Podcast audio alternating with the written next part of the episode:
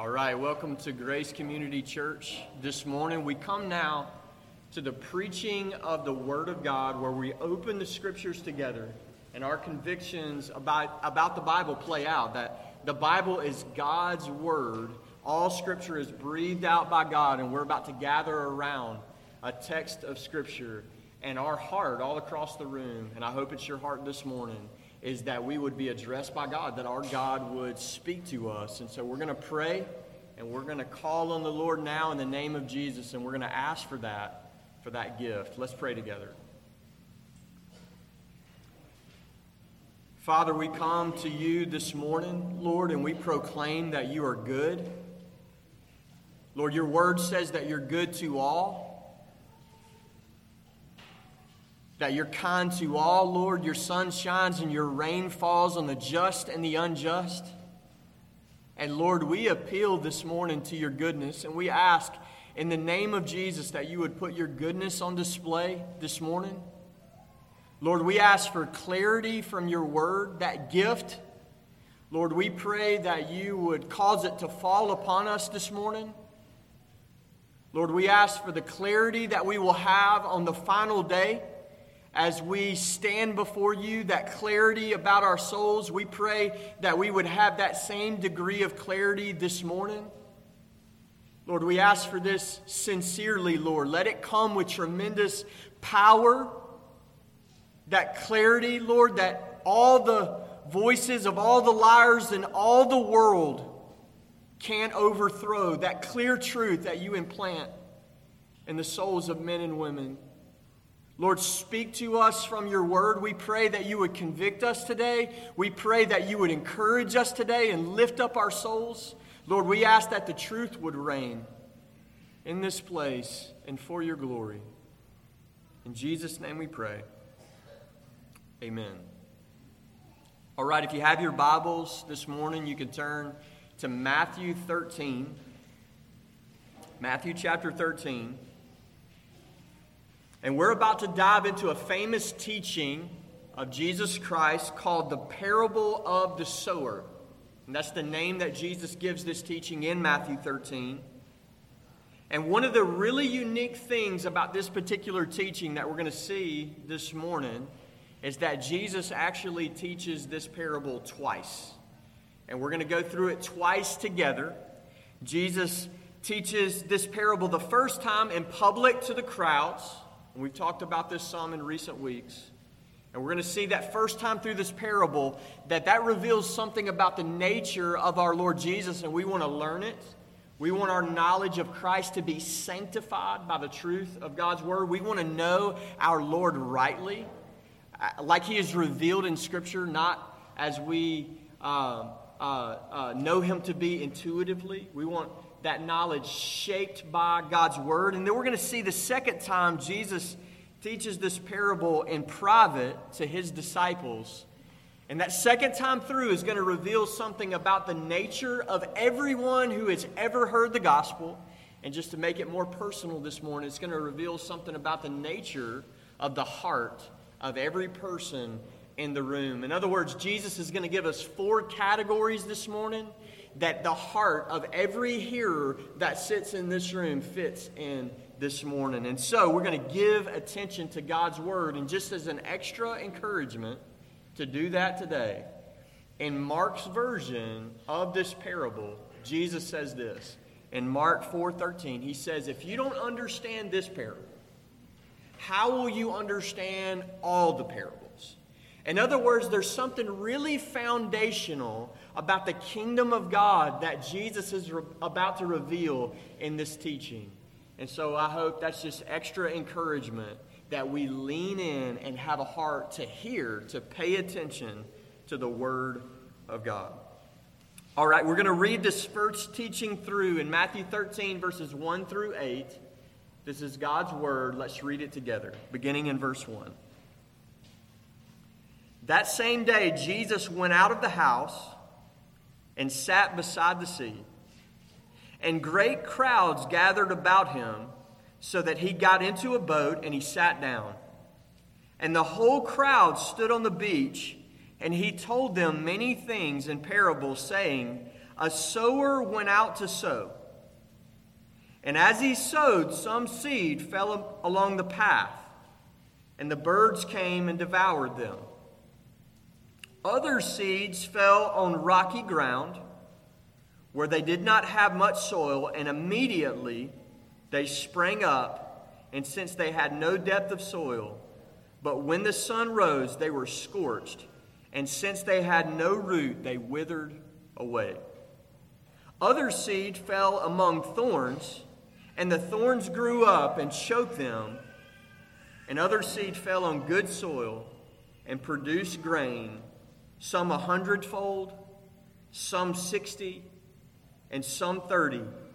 He who has an ear, let him hear. All right, this is the first time Jesus teaches this parable.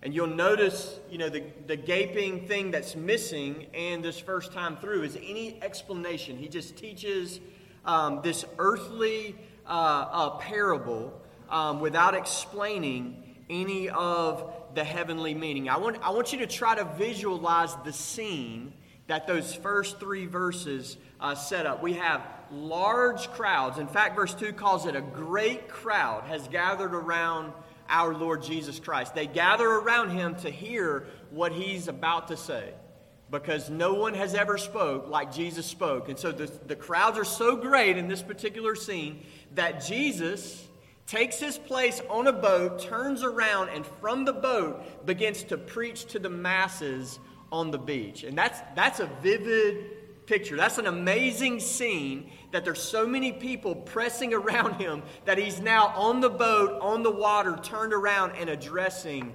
these multitudes. And like every faithful preacher before any crowd, he carefully considers his subject. He carefully considers what he's about to say.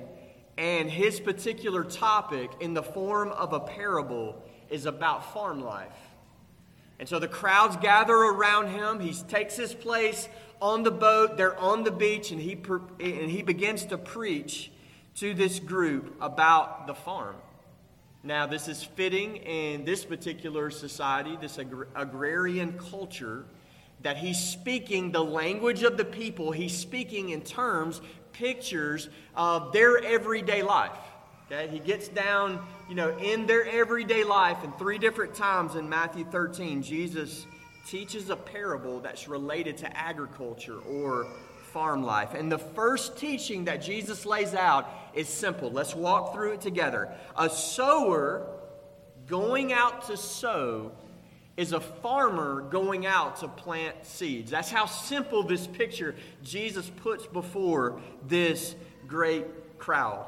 Now, the way seeds were planted in this particular time period has been called the broadcast method. And so the picture here is this you got this farmer with this bag full of seed.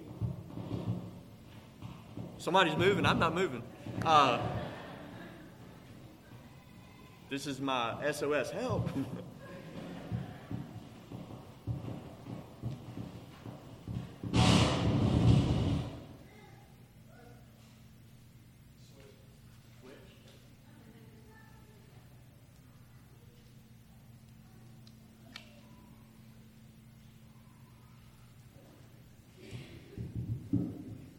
I need to cut this off?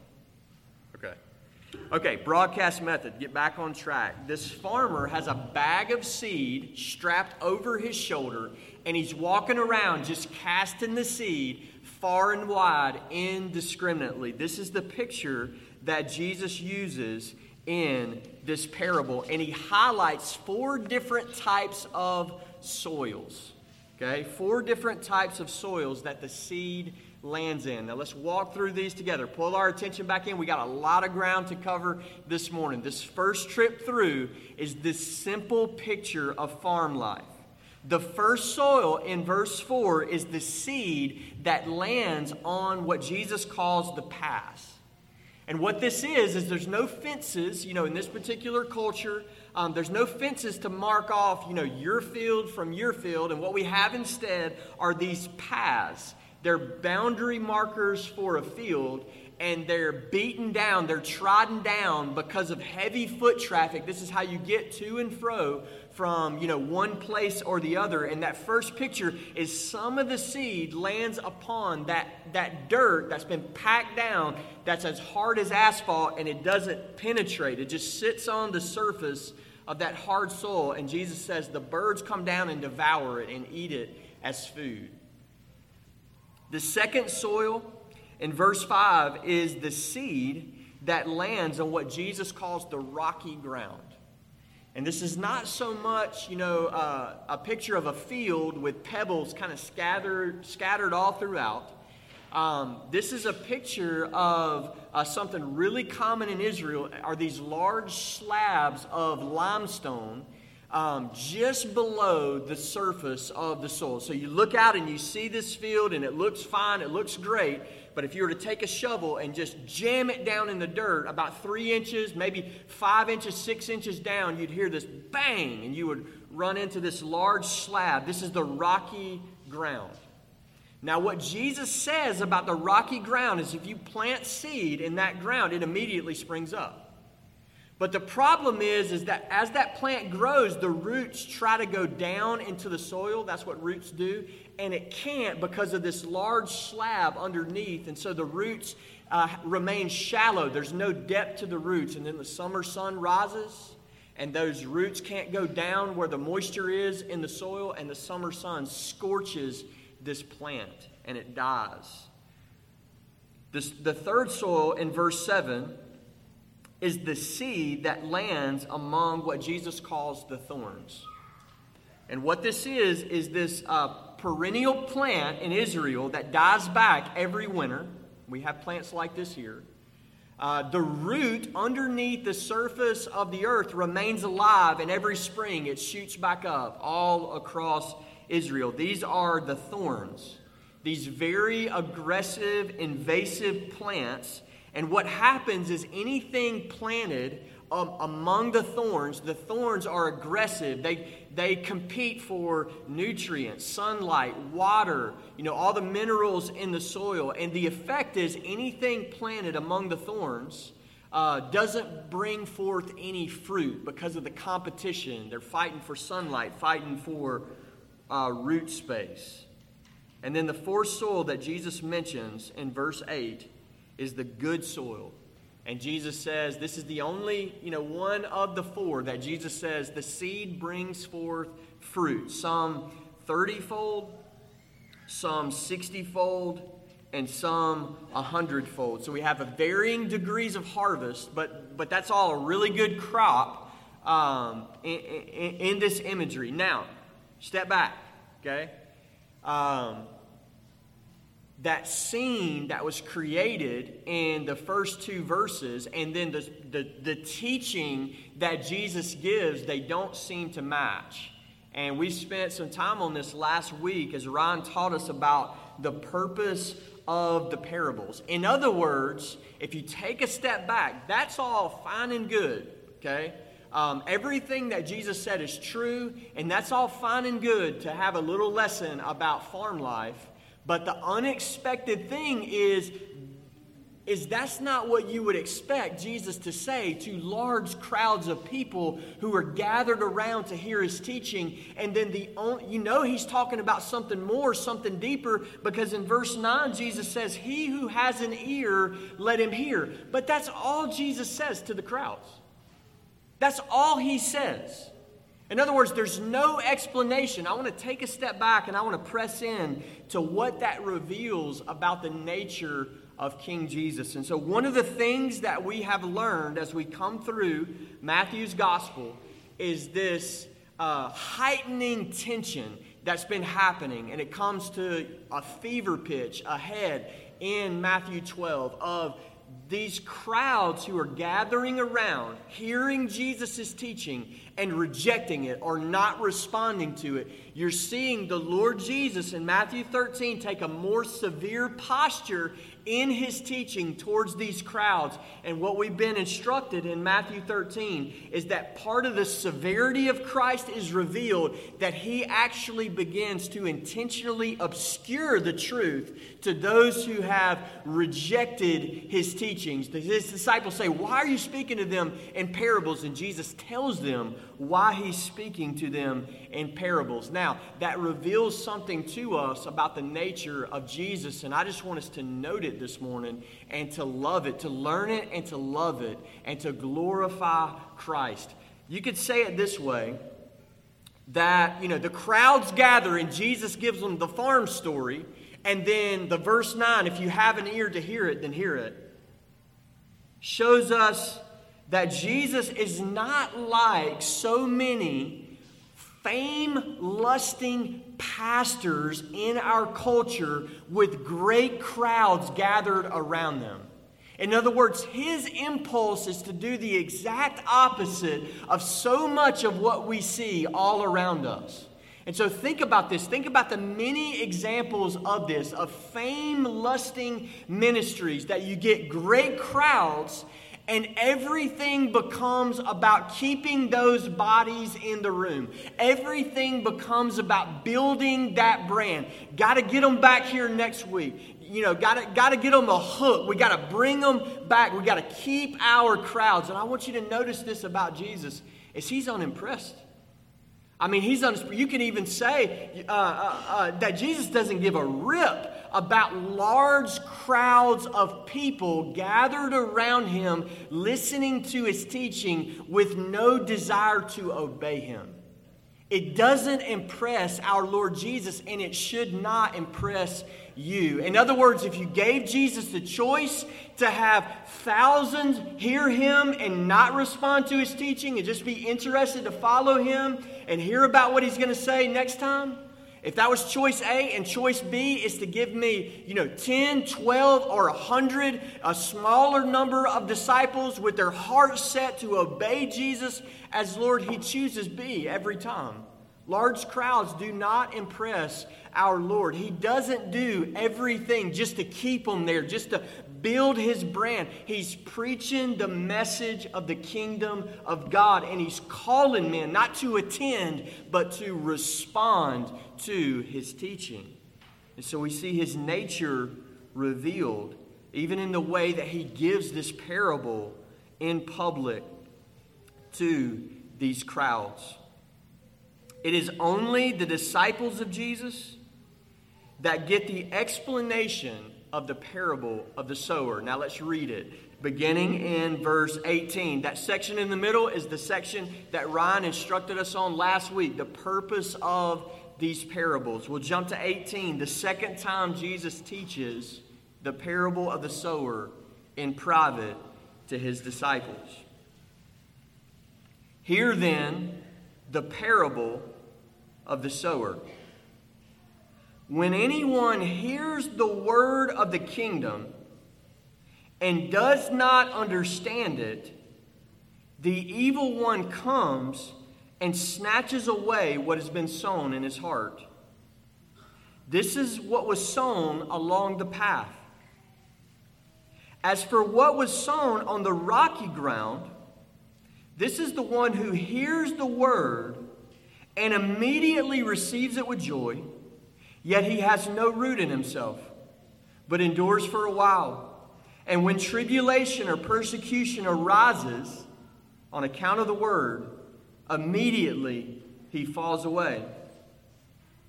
As for what was sown among the thorns, this is the one who hears the word, but the cares of the world and the deceitfulness of riches choke the word, and it proves unfruitful. As for what was sown on good soil, this is the one who hears the word and understands it. He indeed bears fruit and yields in one case a hundredfold, in another sixty, and in another thirty. Now we say this all the time, but this is God's word to this local church this morning, and we want to hear it. We want to pay careful attention to our Lord Jesus. Now, I want you to notice that the only thing that each of these four examples in this second round of teaching, the only thing that each of the four categories has in common is that they all hear the word of the kingdom of God.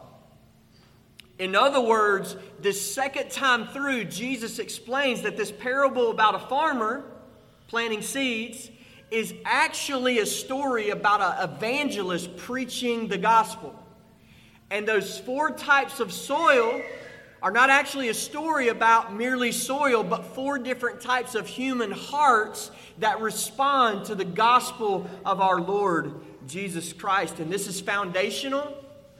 You remember what Jesus says? If you don't understand this parable, how you understand all the parables? This is foundational in understanding how you come into the kingdom of God, how you respond to the message of Jesus Christ. These four categories describe every person who has ever heard the gospel of Jesus Christ.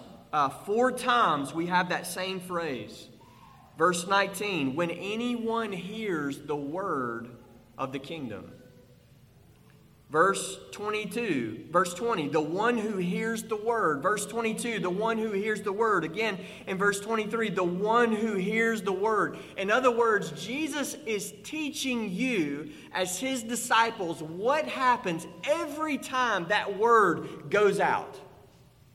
That response fits into one of these four categories. And so Jesus is teaching his disciples why this divide has been happening you know, for two chapters now, two, three chapters, that the, the message of the kingdom is proclaimed. Some receive it, some outright reject it, and you got this mushy, uncommitted middle group. And Jesus is teaching this is why, this is what's happening in the heart. This explains everything that you're seeing. Now, I want us to take a step back. In verse 19, Jesus says, you know, these are the responses when the word of the kingdom is preached, when the word of the kingdom is heard. It produces these four responses, and it's really important, eternally important, critically important for you to understand what that is. In other words, you know, this, this, file this away in those categories of, you know, words that you can be so familiar with, and then if someone asks you to define it, you really can't define it. You need to know the word of the kingdom, the message of Jesus Christ, the Christian gospel. What is this? What is this message? Because Jesus is talking about these four responses, not to just some generic truth not to even your testimony, but these are very specific responses to the announcement of the Christian gospel, the good news of the kingdom of God. Now, we read uh, all four gospels and we find out that this message of the kingdom is often on the lips of Jesus. From the very beginning of his ministry, Jesus begins to announce, to preach that you know, uh, the time is fulfilled and the kingdom of God is now at hand. Repent and believe the gospel. What is that message? Because if we're going to plant seeds, that's the seed. The seed is the word of God. The seed is the gospel of the kingdom. We got to know what it is. What is this message of Jesus Christ? And the first thing you could say is this it is a message, the message, the good news of the kingdom, is a message that finds its roots in the Old Testament. In other words, that part of what begins to happen at the very beginning of Jesus' ministry is the announcement of this fulfillment theme. You've heard all these things of old, and Jesus begins to announce, I'm here, that's me. And so think about some of these Old Testament promises that Jesus fulfills. As early as Genesis chapter 3, verse 15, we are introduced to this promise of God that this offspring of Eve, this offspring of the woman, will crush the head of the serpent. God's people have been deceived by the serpent, the enemy of God, but God promises a ruler, a deliverer, a king will come and defeat the evil one.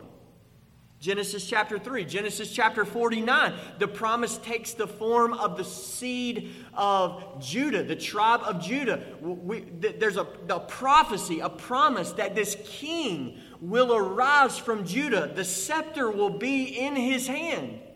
And then it says this To him will be the obedience of all the nations. Not just this little Jewish Israel thing. There's a king coming from Judah's line that the whole earth is going to bow down to him and to obey him. This promise just continues to grow and to fill up, and the Jews began to refer to this promised one as the Messiah, the anointed of the Lord. It was said to David that a king would arise from David's line that would sit on the throne of Israel, that would rule, listen, forever that there would never be a time where this offspring of David didn't have authority and dominion. Micah, the prophet, prophesied that this ruler would come forth. Listen, Micah 5 2, from ancient of days.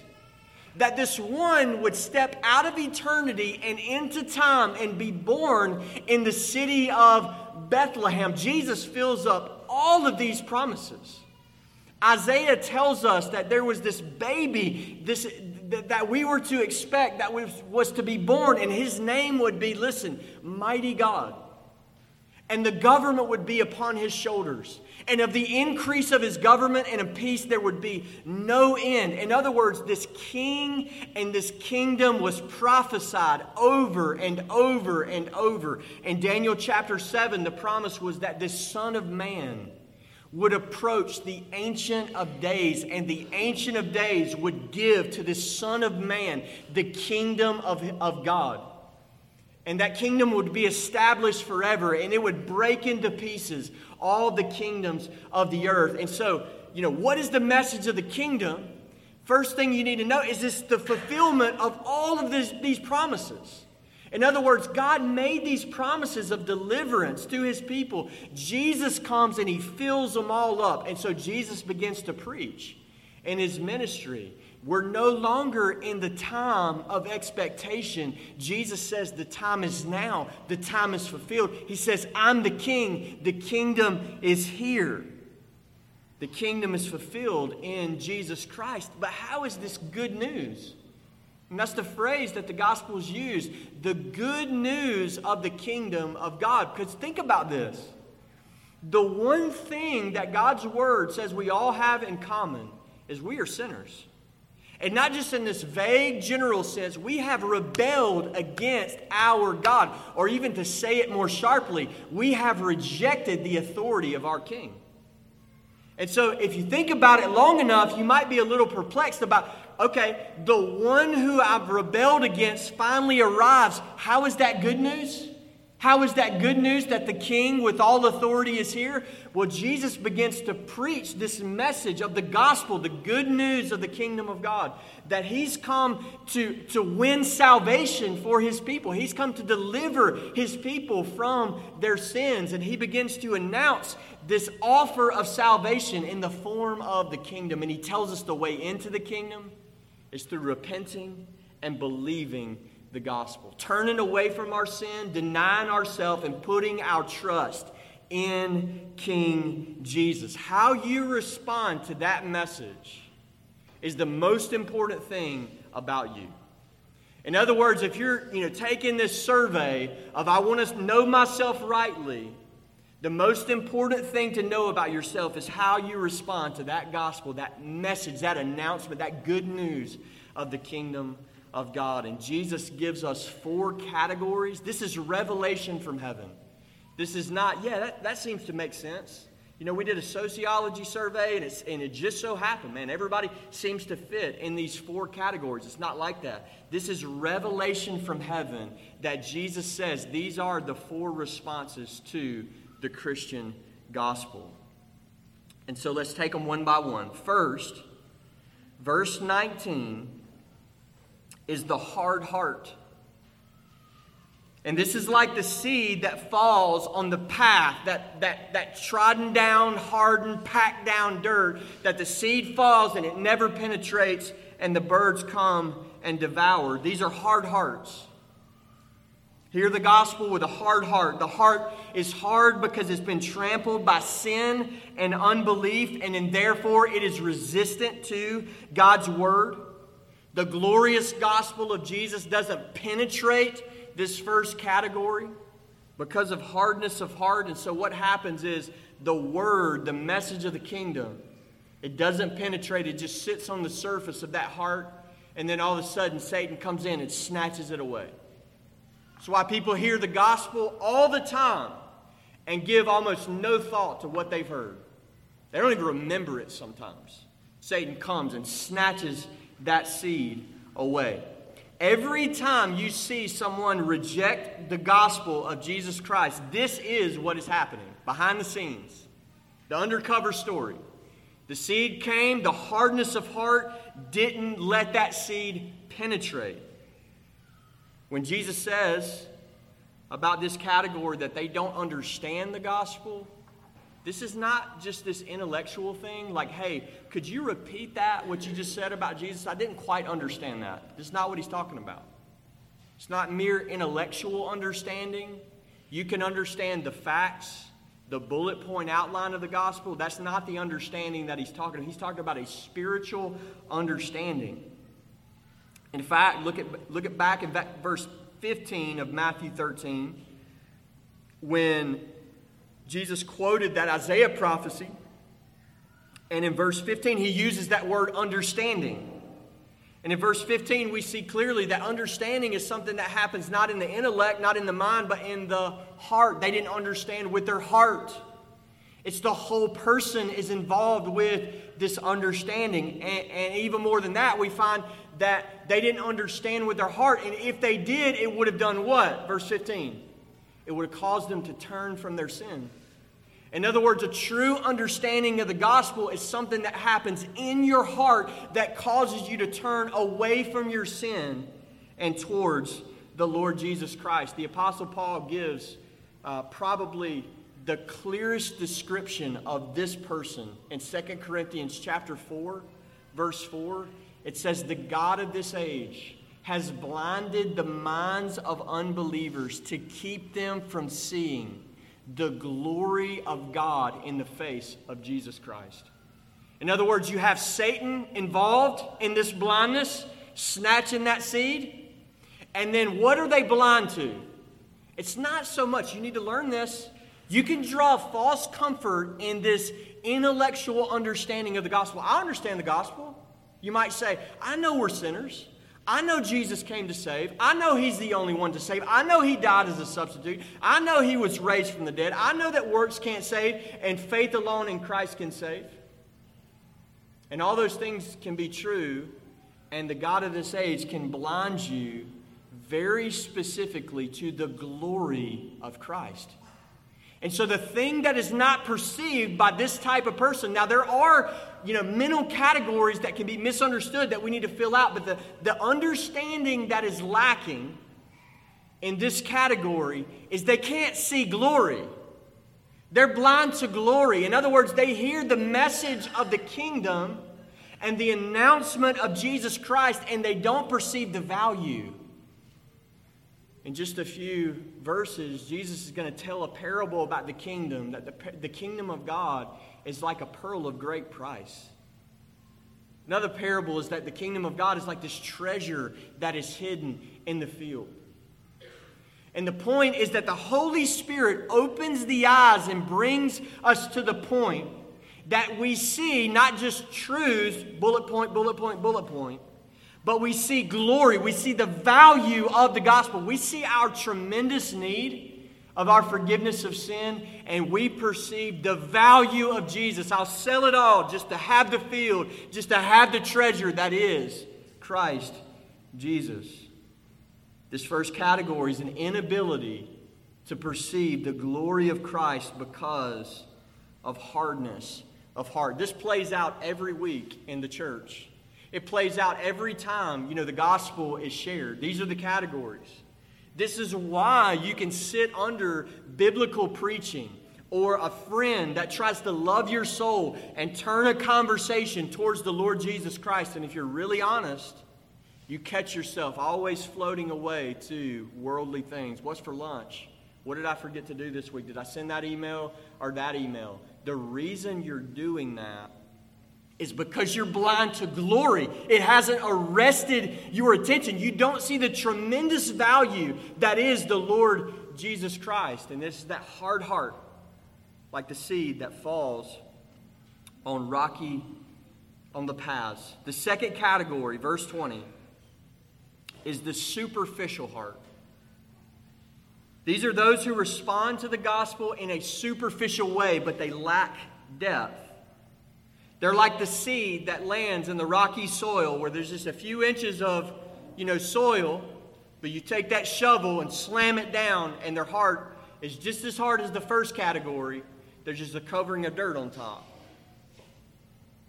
Shallow commitment to Jesus Christ. Unlike the first category, this is the revelation piece where we're learning from our Lord Jesus. Not everybody outright rejects the gospel. And you can do that by saying, Man, I don't want anything to do with that gospel. Or you can reject the gospel by saying, What's for lunch? I'm bored with this. I don't care about this stuff. This category actually initially receives the gospel in a superficial, temporary way. Jesus says they even receive it, listen, with joy which tells us that that is not an infallible mark of true conversion. Emotions are not an infallible mark of true conversion. Otherwise, that initial joy would have equaled, man, they're saved. In other words, Jesus, you know, the angels of heaven really rejoice when one sinner repents, but sinners can repent in a superficial way, which is fake joy, causes no joy in heaven. This person hears the good news about Jesus and immediately accepts this gospel temporarily. And the superficialness of their conversion is not immediately known to others. And that's a, that is a sober warning that, you know, and this even played out in the 12 apostles. At the Last Supper, Jesus announces a traitor in their midst. It's an amazing thing that they didn't know automatically that it's Judas. They didn't know automatically, yeah, it's that guy in the corner right there. They asked Jesus, Is it me, Lord? Who is this traitor?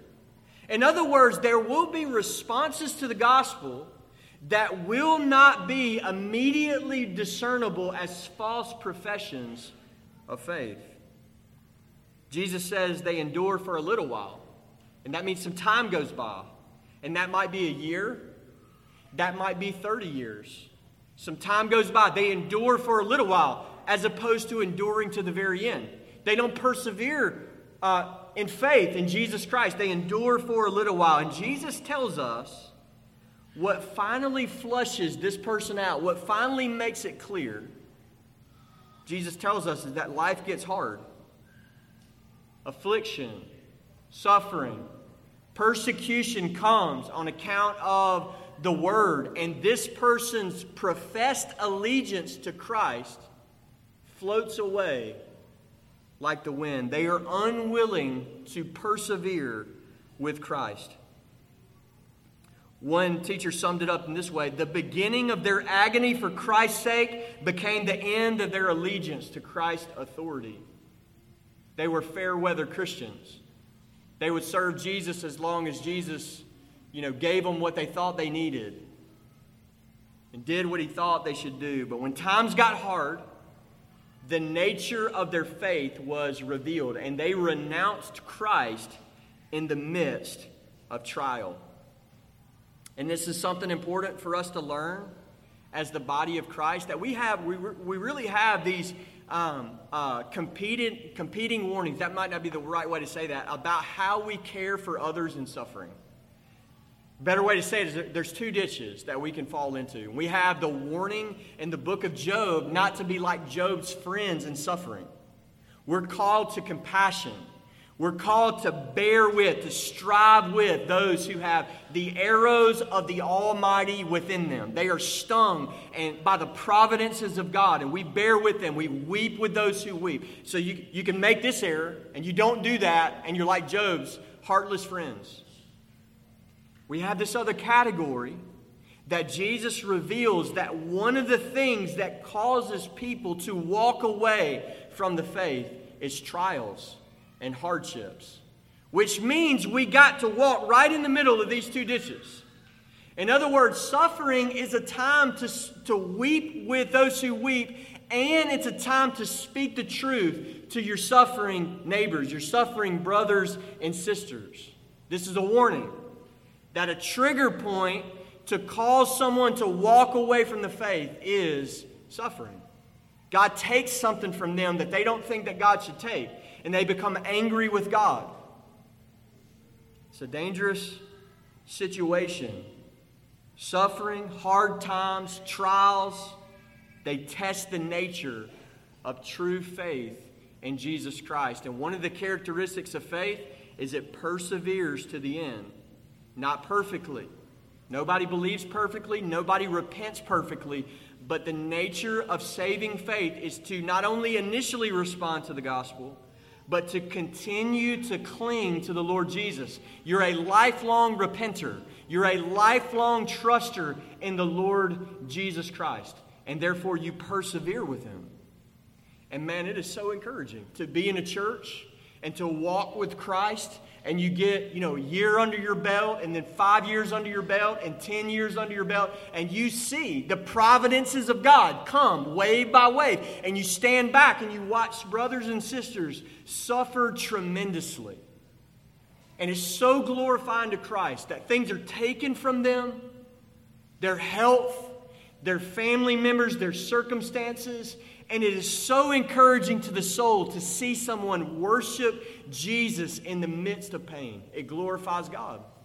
It glorifies God. And we see it all over this church. We even sang about this this morning that in the midst of sorrow, um, God is sovereign over us. He's working out His plans in our life. And that unbelief that, ca- that would cause us to turn our backs in anger upon our Father has to be repented of.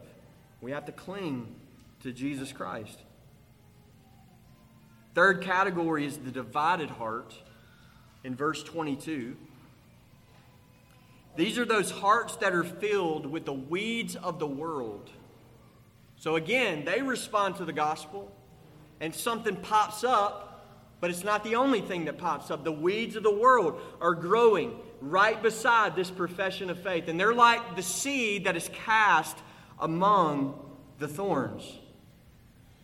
Again, like the second category, they initially receive the gospel, they initially respond, but they do so with an unrepentant heart.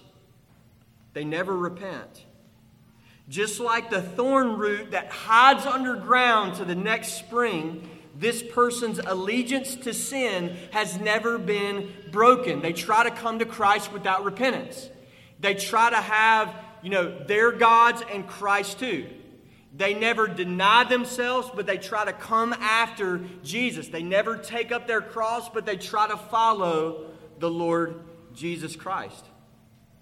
The root was not dealt with in their initial coming to Christ, therefore, it produced a false conversion. And again, the true state of this heart is revealed over time. Over time, it becomes clear that there's divided allegiances in this person's heart. They desire to have Christ and the world. They desire to have God and money, God and mammon. And Jesus says you can't serve God and money. In other words, part of Jesus' teaching is this mutually exclusive swearing of allegiance to Jesus Christ. In other words, when you come to Christ, you swear allegiance to Him as King and you renounce every other authority. And you're saying, well, that sounds like you're preaching sinlessness. No, it's not that at all. It means that when your sin manifests itself, you've already decided on the front end Jesus is King. I swear allegiance to Him. He is my final authority. And when I sin, when my sin manifests itself, I confess it, repent of it, and I come to my King. Jesus is King. Jesus is Lord. Notice the two phrases in this passage that describe what occupies this heart in place of, instead of, the Lord Jesus Christ. Jesus says it's the cares of the world and the deceitfulness of riches. You could call that the weeds of the world. These are the things that Jesus would have you understand this morning that will choke out the, the life of the gospel in your heart. The cares of the world. Now, that phrase is terrifying because of how comprehensive it is.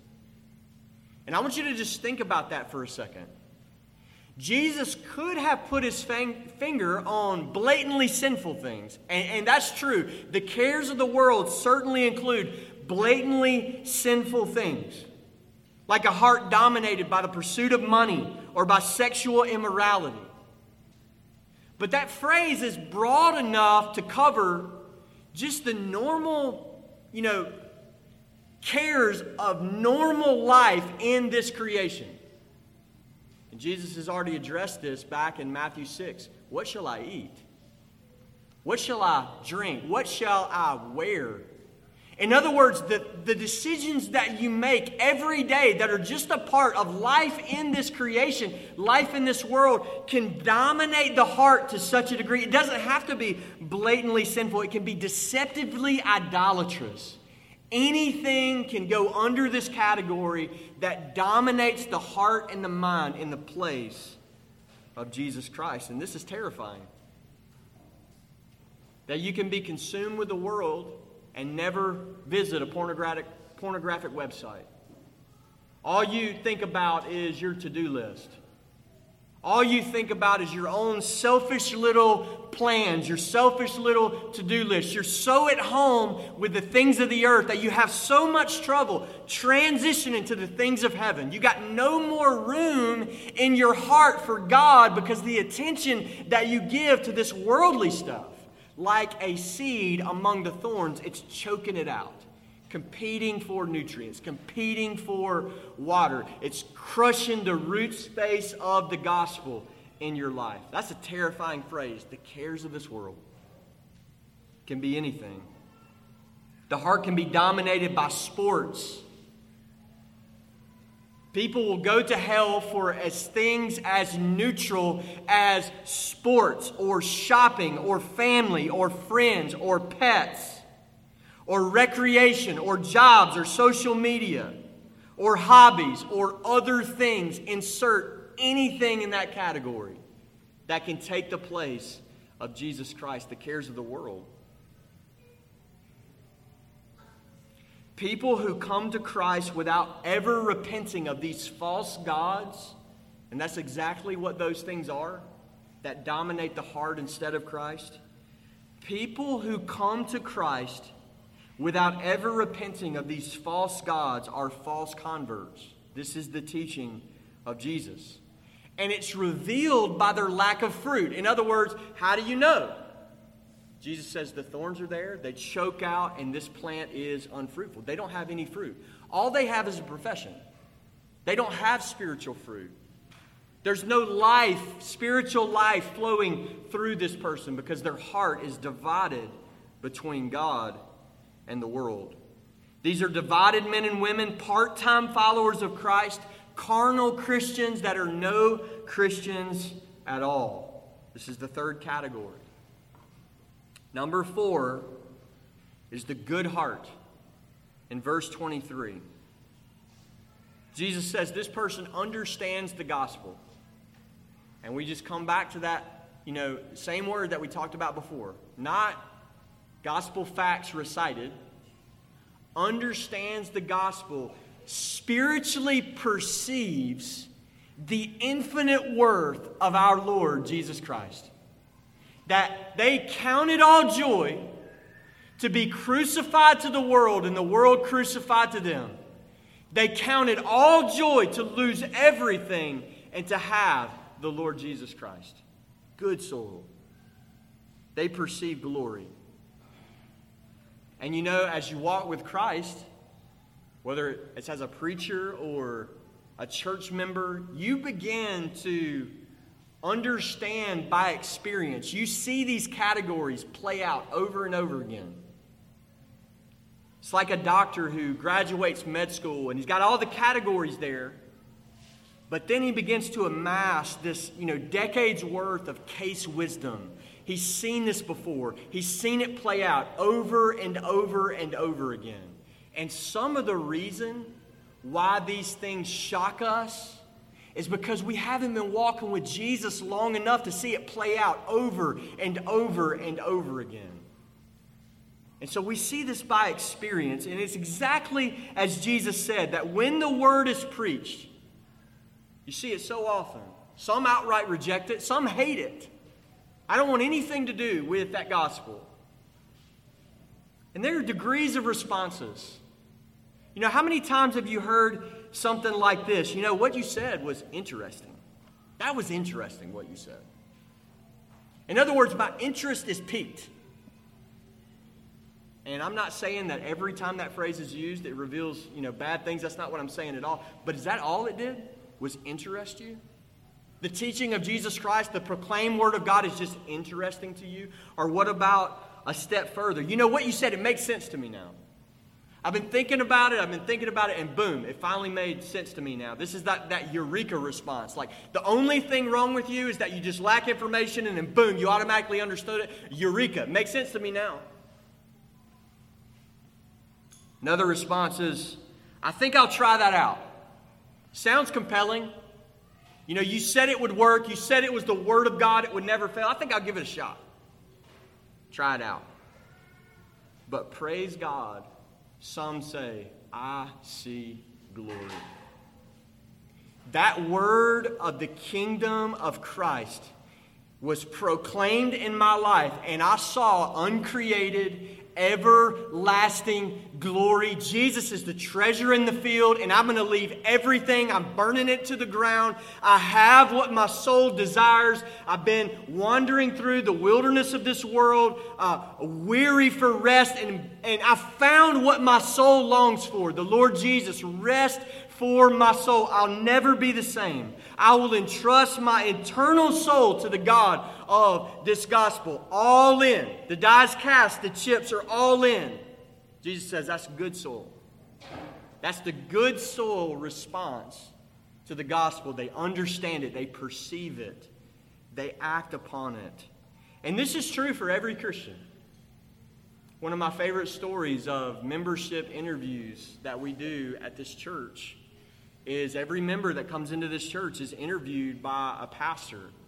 And you hear a range of testimonies um, all over the place of different, you know, means, uh, different experiences that God, you know, brings this brother or this sister to faith in the Lord Jesus Christ. And I remember uh, a sister telling her testimony to me and my family at a restaurant. Um, and she begins to describe growing up in a godly family and hearing the gospel and at a relatively young age coming under the conviction of the Holy Spirit. She never killed anybody, she never did drugs, but she began to be disturbed about how offensive her life was to God. That she didn't love the Lord her God with all of her heart, with all of her soul, with all of her mind, with all of her strength. She broke the greatest commandment in the entire universe habitually, over and over, and it disturbed her. She began to weep as the gospel became precious to her at this young age. And I'll never forget my son. We were preaching through the book of Acts at the time, in Acts chapter 2, where the crowds respond to Peter's gospel, and it says they were cut to the heart. They were cut to the heart. And I remember him, him saying to that sister, It sounds like you have been stabbed in the heart by the Holy Spirit of God. And that's the truth for every Christian. That's how the good soul happens. Is something from another world comes into this world. It is supernatural power. It is new creation. It is the same power that was manifested in the first creation, manifested in the new creation. God caused light to shine in our hearts, and we see the glory of Jesus. In other words, all, all of a sudden, the thing that we didn't care about becomes the most precious thing to us in the whole universe. The good soul, this person has counted the cost. There's no shallowness in their profession of faith. They obeyed Luke 14, they counted the cost. This person has repented of sin. There's no thorns choking out the life of the gospel. And the effect of the gospel being received by this type of heart is Jesus says they bear fruit. It's the confirmation, it's the seal of the Holy Spirit in our life, that fruit of the Spirit, the fruits of regeneration, the fruits of righteousness. In other words, there's this infallible principle in the kingdom of God. That seed is so powerful, the power of God for salvation, that when it comes into a heart of good soil, every single time there will be fruit. And not only will there be fruit, Jesus says some 30, some 60, and some a hundredfold. Average crop at this time was about tenfold. All of those examples of Jesus are of this uh, wonderful harvest from this one seed. In Genesis chapter 26, we are told that Isaac sowed in the land, and in that same year, by the hand of God, by the blessing of God, he reaped a hundredfold.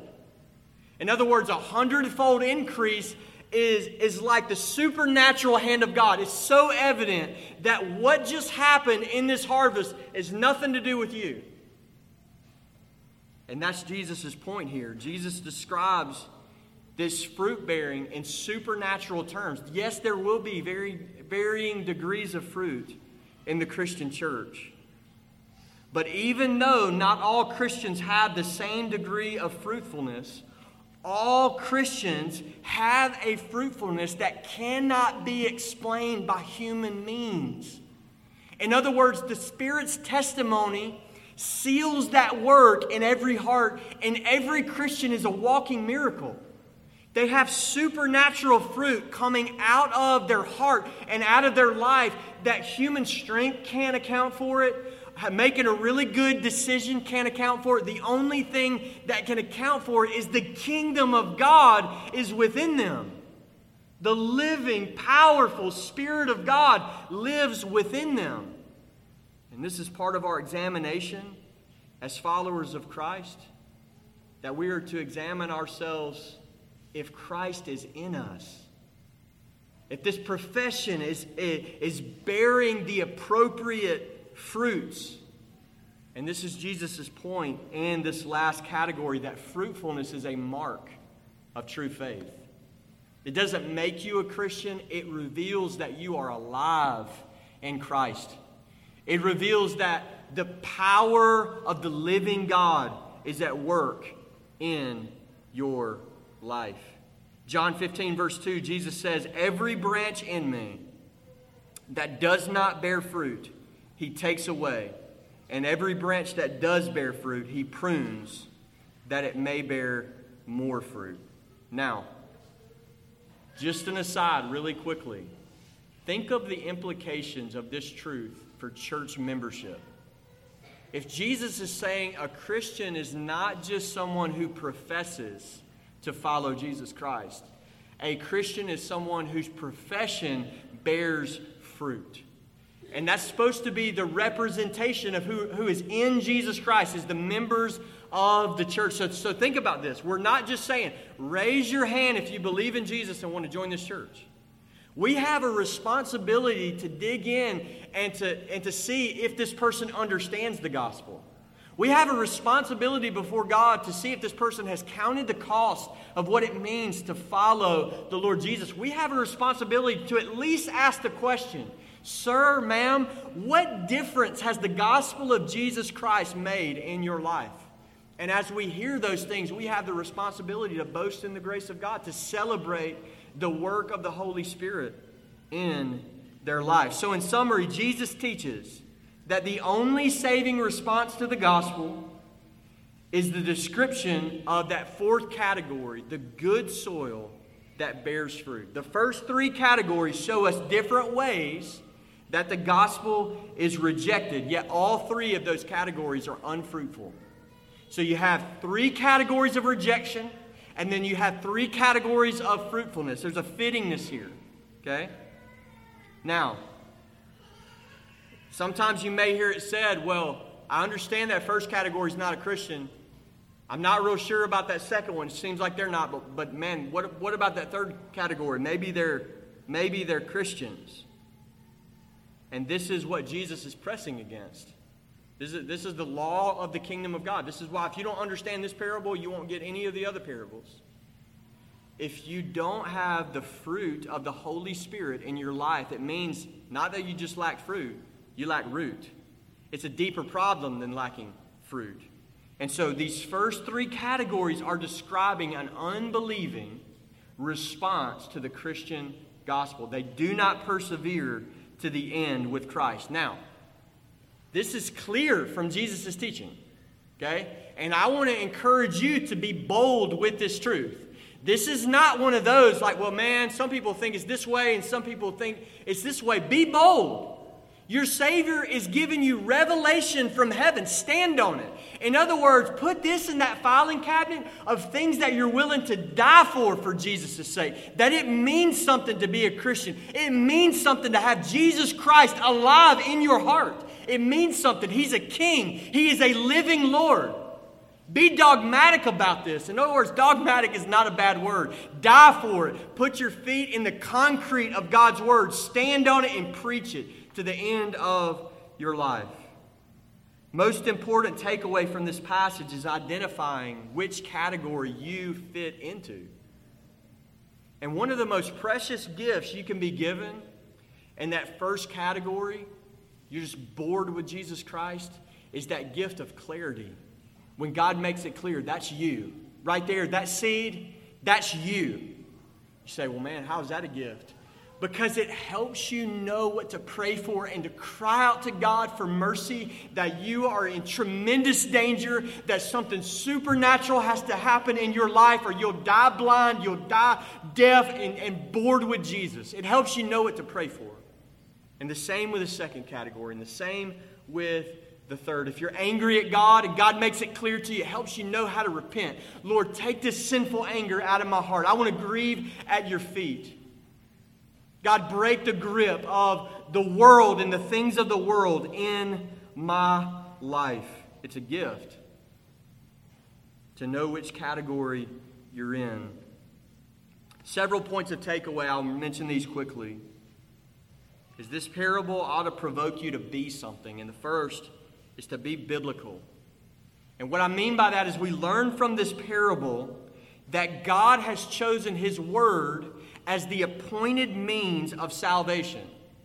In other words, we don't get to pick what the, the means is. The seed is the Word of God. That's already settled. We just submit to it.